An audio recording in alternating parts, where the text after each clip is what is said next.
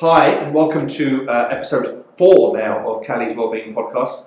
Uh, delighted to have here with me um, Mrs. Rebecca Corney, who is a counselling psychologist, or, or was, a, was a counselling psychologist in the NHS for 18 years, working in community mental health, and is now working in private pra- practice um, in relation to adult mental health. And is also actually a parent of Hasmonean. And so, Mrs. Corney, welcome. Thank you for having me. It's lovely to be here. Um, pleasure. And actually, the theme of today, we the previous episodes have really focused on how you how parents can look after their young adults in the house and their teenagers in the house in relation to e-safety and alcohol and drugs and whatever. But today, actually, the focus is really on how parents can try to look after themselves to make sure that they're in a in a fit, I guess, uh, state of mind to ensure that they can then look after their their children. Um, and that's really what we're discussing today. So I guess that brings me on to the real first question, which is quite quite simply, how can how can we look after ourselves as adults in this situation? I think it's a massive question with not such a straightforward answer. Um, but I think we're all experiencing a tough time at the moment. You know, we've sort of survived this first lockdown, and now we're heading into lockdown two, as it's become to be called. Yeah. We're in it now. Yeah. We're still, sort of still in the crisis. We're still in the trauma, and I think as adults, we're sort of receive these messages that we know what to do or should know what to do. We should know how to take care of our kids. We should know how to support our maybe older or elderly relatives and how are we keeping ourselves safe and well within that? And it, it's hard, isn't it? Because Absolutely, people yeah. are struggling in all sorts of ways. Yeah. Um, maybe it would be more helpful to begin with what's not useful, what are unhealthy behaviours. Sure, sure, absolutely. Um, because I think when we're dealing with very high levels of distress, um, and I think people are experiencing all sorts of distress, trauma, as I said, loss, we tend to deal with it in different ways. Mm. And some unhealthy ways might be turning to alcohol, eating more, turning to more social media, Yeah, yeah. um, and doing things that might help in the short term manage our distress, but in the long term actually just perpetuate Yeah. some of the worry. I mean, the key the, the key thing is really what we what we say that sometimes teenagers can be guilty of doing. As adults, we're just as capable. I'm using inverted commas there of being as guilty, turning to things like alcohol, maybe dare I even say it, drugs. Uh, social media for sure, and, and we don't perhaps realise because we're adults that they can present dangers to, to us too. Absolutely, and I think a, a really good way of thinking about that is if we're on an aeroplane and we're watching the flight attendant at the beginning of before the flight's even taken off telling us about the safety procedures. I know that I always watch, but I'm a rule follower, so um, my husband always laughs at me. But if we are watching, then they tell us to put on our masks before we put the mask on of an infant. Yeah. And I think that's a really, really good way of thinking about it because we do need to protect ourselves. We do need to look after ourselves in order to effectively look after the people around us. So, you know, we have this idea that the more information we have, the less anxious we'll be. And there has been a study that showed we are far more anxious as human beings than we were 30 years ago. Wow. And it's interesting. Is that an adult study? That's an adult study. Right. Wow. And we have so much more information at our fingertips. So it's a bit of a paradox because, in fact, the more information that we do have accessible, the more anxious we are. But we still think that there's going to be an answer there somewhere for me. And Yeah. so we know that we're having to sit with this uncertainty, sit with the discomfort of not quite knowing what's going to happen next.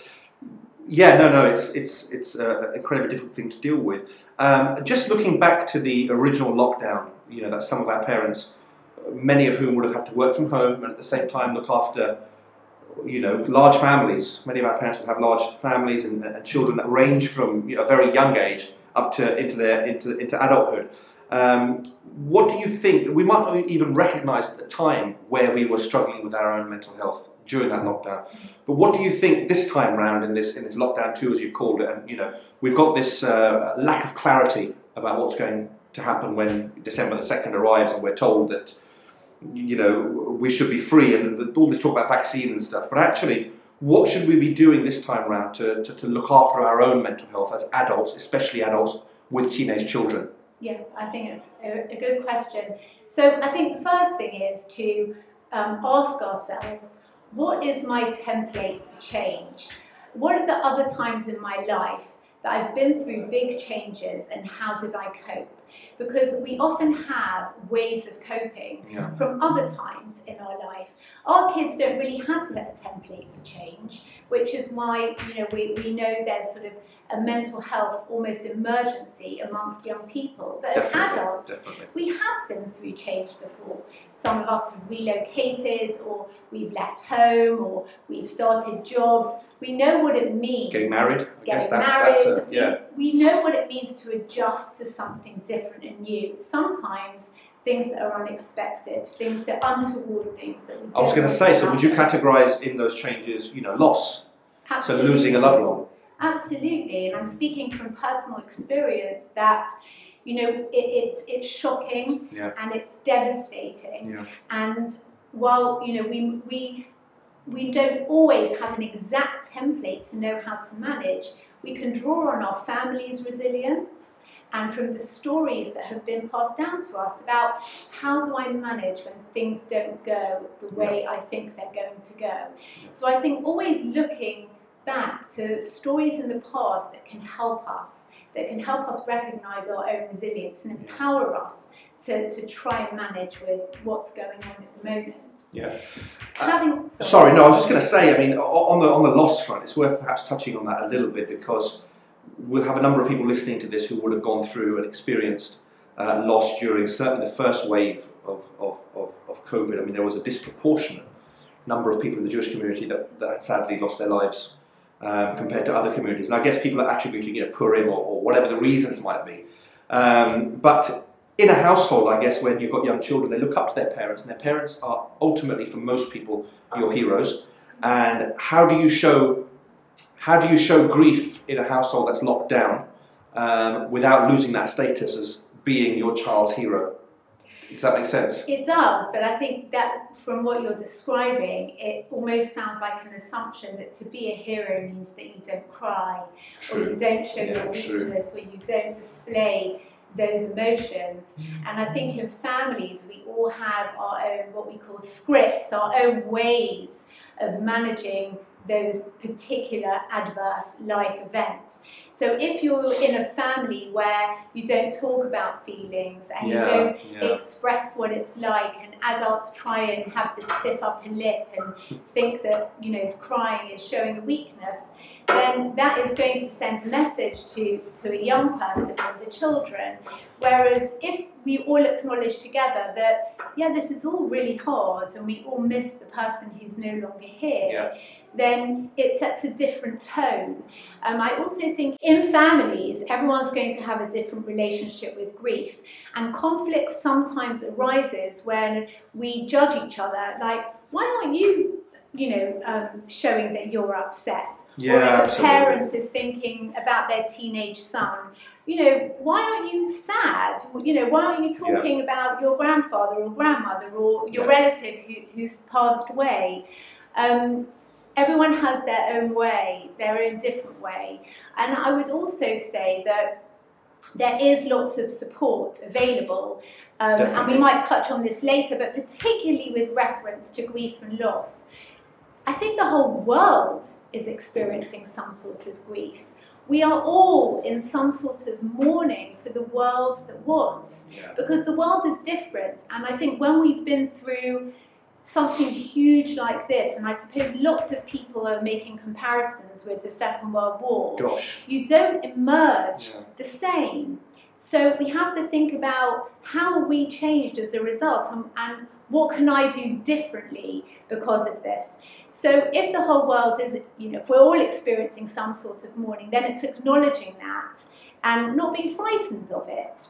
And Mm, mm. As I said, in the Jewish community, um, there are support groups that have been set up for people who've lost someone during COVID. Yeah, I mean we're gonna we're gonna touch upon signposting uh, parents Yes. to different to different areas uh, a bit later in the podcast, definitely.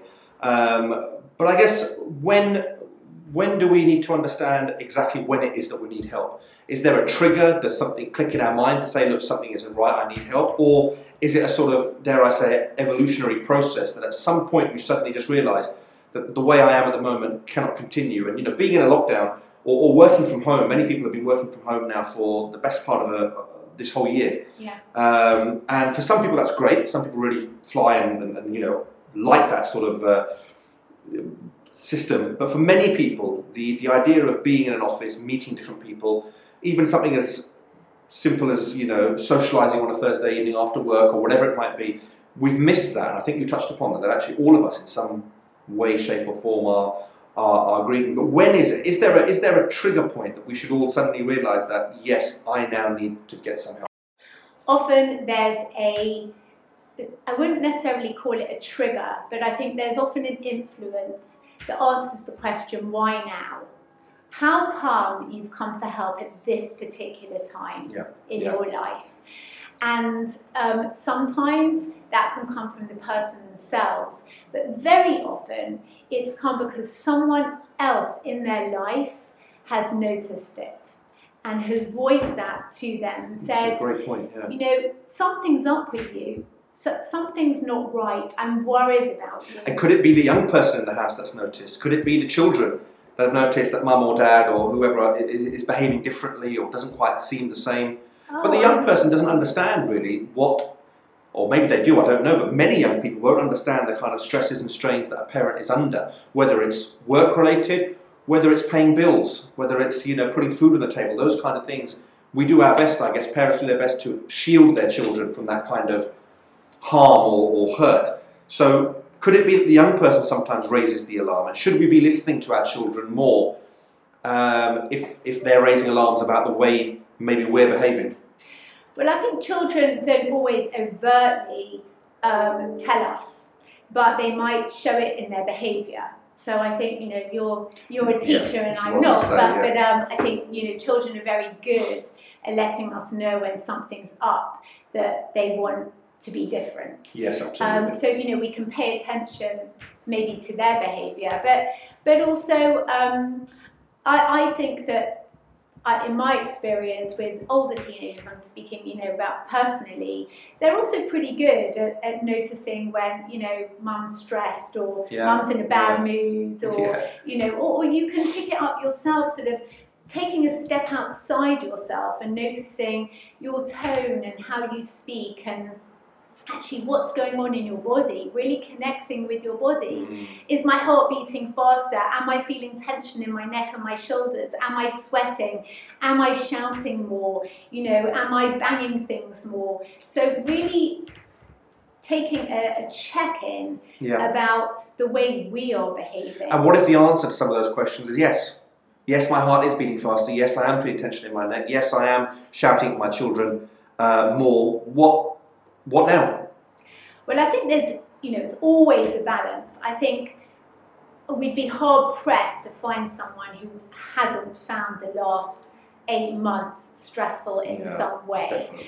And while we don't know much, we know a lot more than we did about coronavirus now, but we do know lots about anxiety. Yeah. And we do know lots about depression and we do know lots about trauma. And so we can support you with that. And, and one can support themselves as well.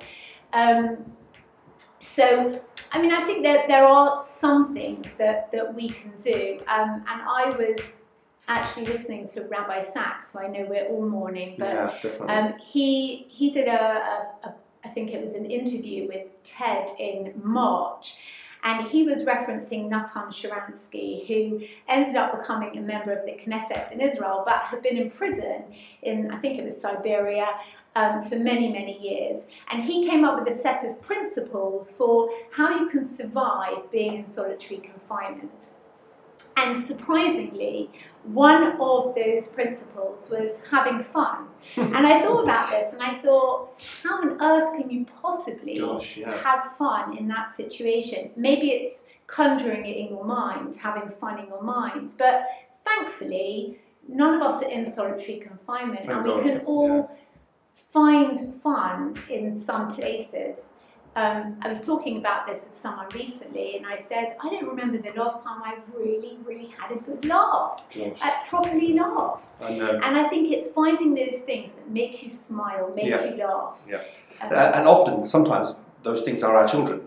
Uh, Sometimes and, and they are. and sometimes it's the complete opposite. It's, it's not them that make us laugh. sometimes But just- they are. I want to pick on something that you said. That's the idea about sort of anxiety, depression. We all know what it looks like. How how what are the signs? So if a parent is listening to this and perhaps maybe going through anxiety or, or have extra anxiety, maybe going through depression, maybe start with anxiety. What are the signs that we should look out for to suggest that maybe we are feeling more anxious than we otherwise would be, and perhaps we need a bit of support with that? What should we be looking out for? Okay, so anxiety comes in many forms, but ultimately, anxiety is our human response to danger. So when our brain tells our body that we're in danger or that there's a threat, hmm. our body is responding to it. And when this all started, coronavirus is a threat. It's not a hmm. perceived danger, it's a real danger. Correct, It's an actual danger. Absolutely. So our body is sort of responding in the way that it's supposed to. And we need to be vigilant at the moment. We all need to wear face masks, Yeah, so we all need to sanitize our hands. But I think anxiety becomes more than we need when we become too hyper vigilant. Right? So it's a little bit like Go on, yeah. but you know in the another analogy might be preparing for an exam you know supporting our, our children with exams it's good to have a bit of anxiety because it helps you to perform your best but when it's over and above what you need you can be frozen it, it Yeah, pro- yeah. stops you it prevents you from performing in the way that you might need to so Sorry, I was just saying, what are we looking out for then as, as, as, Yeah. as adults? What, how would I know? I mean, we've all experienced it. We probably all know the general signs of it, but some of us may not have experienced it or may not have um, addressed it head on. How might we know that we're going through a period of increased anxiety? So, two main things. One is the way that we think. So, if we notice that our thoughts are mostly what we would call worst case scenario Oh thoughts, gosh, yeah. catastrophic thoughts, Yes, yes. constantly thinking something bad is going to happen to me, and that the frequency of those thoughts, or my loved Yeah, ones, yeah. and that the frequency of those thoughts is very high. So you find that a lot of the day you're thinking in that way, and it's having an impact on other areas of your life. It's having an impact on your work, it's having an impact on your relationships, it's having an impact on your sleep. Okay, yeah. Then that's time to think so, maybe there's something I need to do about this. Also, paying attention to your body. So, if you notice your heart's beating fast a lot, your adrenaline is pumping, you feel sweaty, you you know you find that you can't relax, that it Yeah. almost feels like you're on a treadmill all of the time, and you can't switch off. So it's impossible to sleep because your your mind is Yeah. buzzing yeah, and your body is also constantly prepared for this Yeah. threat, then that might be time to. And, and, and uh, thank you. So Yeah. that's yeah. There's some clear signs of anxiety there, definitely.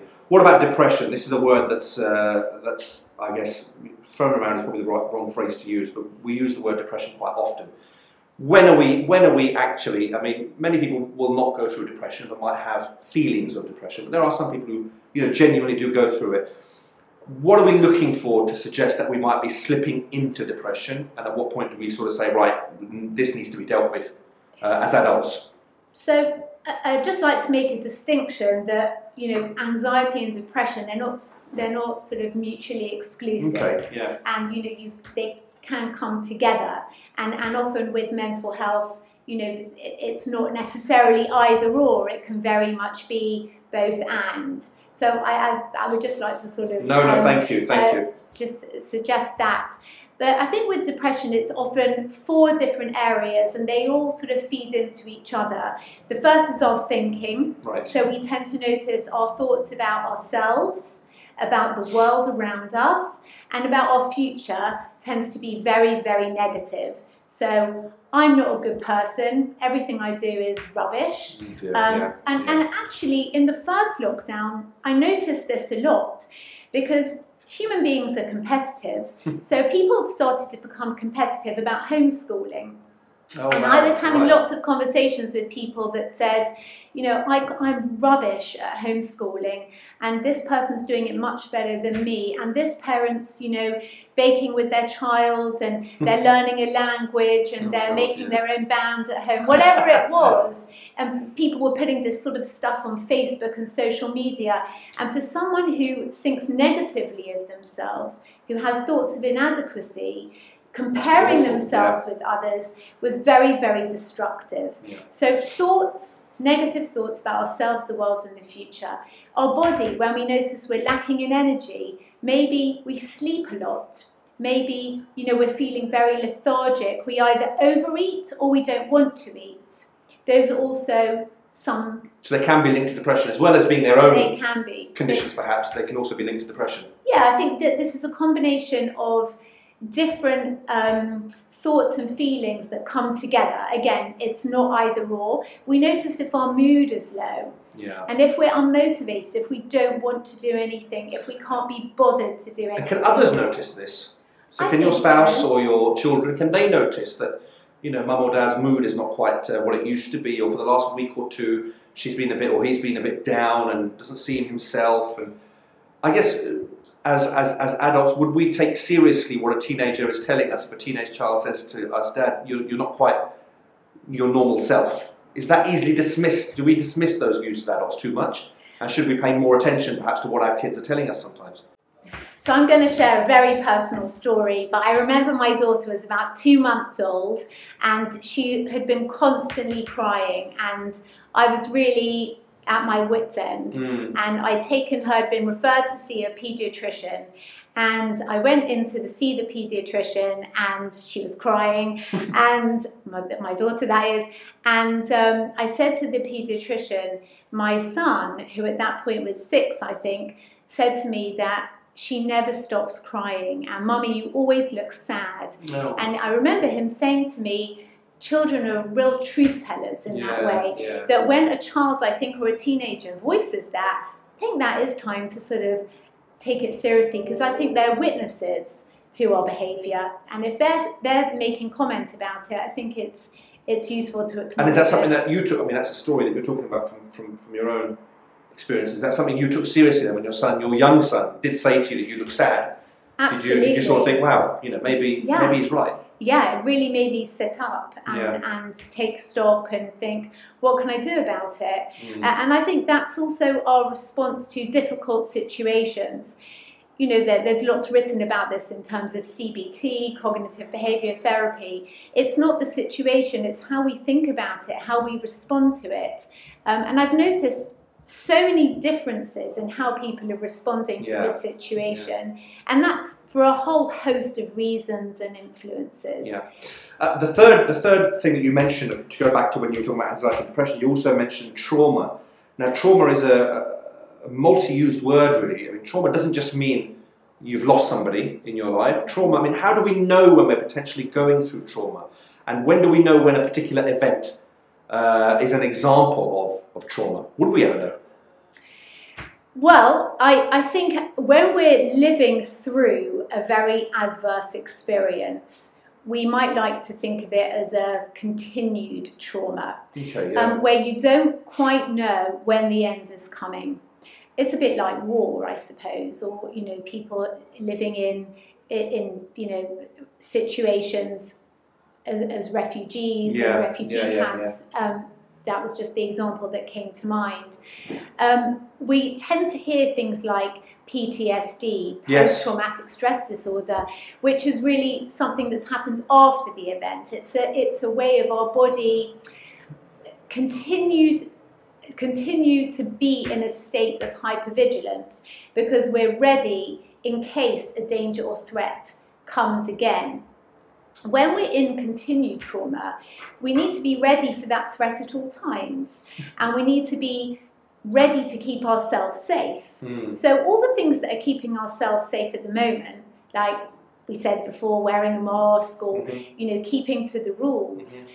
those help us, but they also remind us that we're in this continued state of trauma And we don't know when we're going to get out of don't it. know when Yeah. we're going to get out Yeah. of it. So we have to manage the crisis that we're in.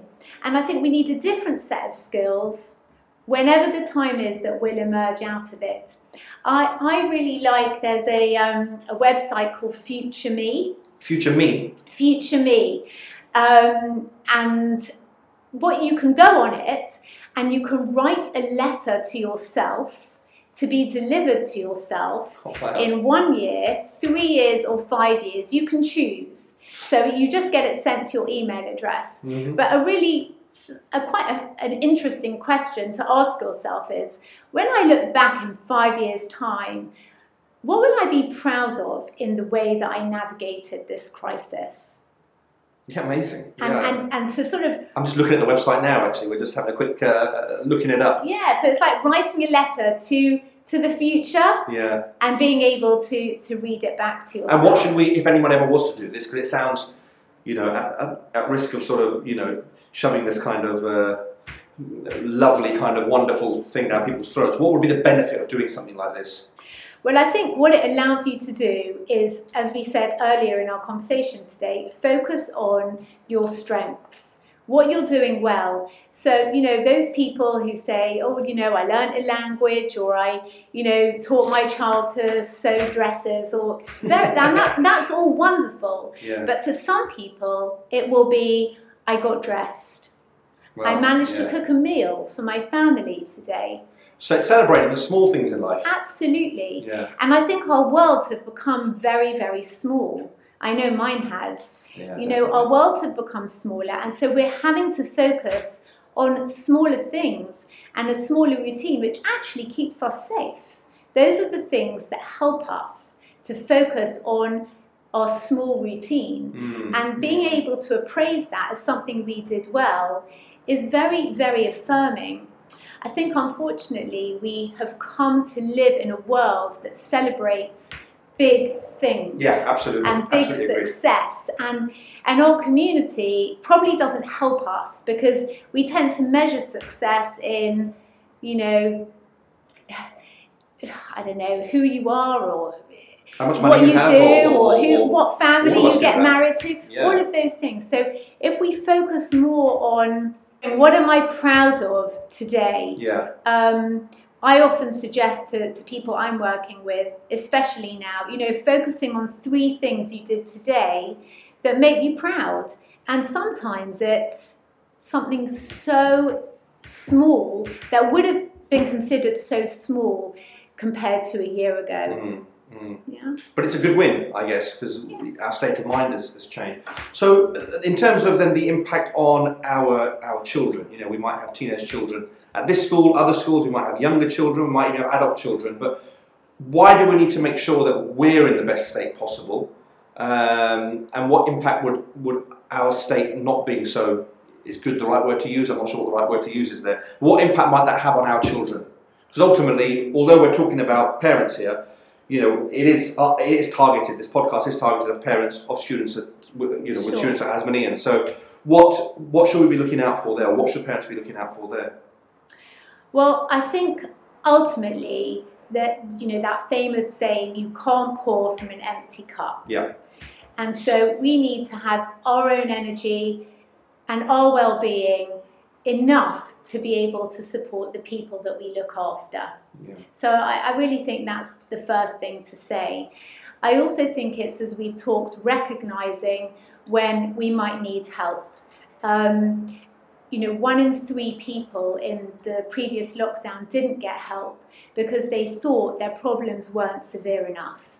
So I think being able to acknowledge when we need help is crucial. Yeah. It Yeah. is really, really important. Um, and it might be helpful if I just mention that support is available. I know we read a lot that, you know, people who might be worried about um, physical health problems might choose not to go to their GP at the moment because they think, Well, those who have mental health problems. no, I'm talking about just generally Oh right, sorry, right, right, right. Yeah. And I think it's similar for mental health problems. I think people have this impression that services are closed or they're not available or I'm not going to get the help they need. NHS services for mental health are very much open. So how would how would one go about? Uh, is it self referral? Is it through a GP? What would one do? So you would go to the GP, um, but um, for mental health issues that are we, what we call sort of low to moderate, you can self-refer. Certainly in Barnet, you're able to self-refer, and I'm very happy, um, Mr. Kalley. We can put some links. I don't know if that's possible. Yes, um, definitely. With the email that will go with out the with email. podcast. Yeah, sure, If people are interested. sure, sure, Um, sure. we also are lucky in our community to have JAMI, yes. and um, JAMI now are able to offer something called Qwell, which is an We online. use it here at school. Do you? Yeah, we That's do for great. our for colleagues. Fantastic. Yeah, we. So that's an online service for adults. Would you mind just spelling it? Is it with a It's Q.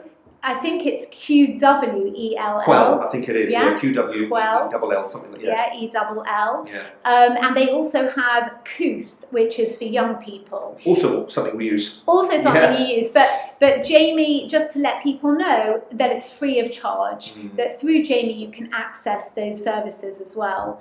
Um, I think you've also highlighted, you know, the, the role as teachers as well, the, Yeah. the well-being of teachers, and many, I think, of our parents are involved in the teaching profession Yeah, yeah. and um, just you know teachers' well-being has been you know so at risk and Yeah. such an amazing courageous job that you're all doing so Oh, i think kind. you know but acknowledging acknowledging that it's tough and being able to say you know yeah I mean, there will be people um, listening to this who, who have not had a single day working from home from the from the time that COVID, from the time that we were all locked down. You know, teachers at least were shut down for that period. Schools were closed, but there there'll be people listening to this who've had very few days at home because they've been involved in some of these key sectors.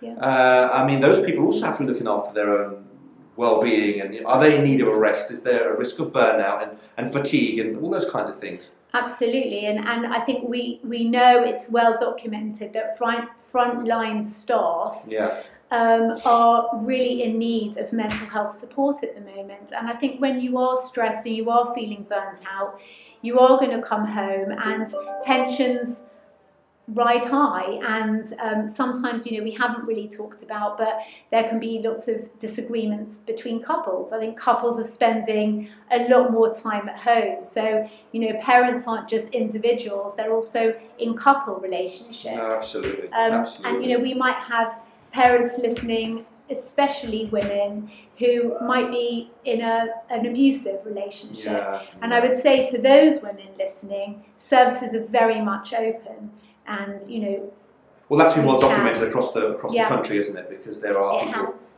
who, And, yeah, absolutely, and our community is not immune from that. absolutely not. No community is No. uh, is the truth. So, so okay. So just just to finish up with some signposting, I guess. Then, so we, we've talked about perhaps going through the GP. Uh, we've talked about Qwell and and, and Kooth. Are there any other areas? And, and JAMI, of course, and JAMI we've worked with as a school as well. They do some some great things. Um, are there any other areas that we can we can direct parents to, whether it's even if it's to do with couples, counselling, you know, things like that? Where else can we go to if uh, if we need support, basically? Well, I think uh, the the services I've mentioned are the ones that are free of charge. Right. Um, I think that yeah. there's always services available in the private sector. Yeah. Um, we also have Relief in our community, which is a mental health organisation that has a big database of different clinicians. Fantastic. Um, and people can phone in there and, and access different services that they might need. But on a, on a sort of a, a different level, social support, being with people, even virtually, picking up the phone, whether it's for someone you know who you might be worried about, Mm, or for yourself to have a conversation with someone, to reach out for someone, is one of the most therapeutic things that you can do. absolutely agreed. Uh, hearing a familiar voice or seeing a familiar face, even if on a screen, it, Absolutely. it does wonders. Even if it's for a ten minute period, Absolutely. it just gets you out of this kind of madness that we're all that we're all living in. Even to share that it is madness that we're living in. Yeah. Just to, to Yeah. voice that and, and to have someone listen to you. Yeah. And I would also just go back to what you were saying about living in big households, carving out space for yourself. I've noticed I've started going for walks at night in the dark because when else is there to go? Dark at And- four o'clock now, isn't it? yeah, and I've noticed there's a whole bunch of women walking around northwest London Yeah. at night um, with other women. So, you know, I think it's friendship and loyalty and having someone that you trust that you can share things with and, and also exercise, you know, is Yeah, absolutely. imperative. Okay, look, I mean, that's been incredibly helpful, uh, and I hope people listening will, will have found that beneficial. We, we, we focus a lot on the, on the young person, and that's our job, certainly my job. Yeah. Um, but of course, it's important that we focus on ourselves as adults. And, you know, I love the analogy about the looking after ourselves first, the, the aeroplane fastening the seatbelt in. I think that's great. Um, and with the email, I'll send out some of these links that we've, that we've talked about that, uh, that, that our parents can refer themselves to. Um, so thanks very much for listening. I hope that's been uh, useful. And thank you very much, Mrs. Corney. It's, It's much pleasure. appreciated. Pleasure.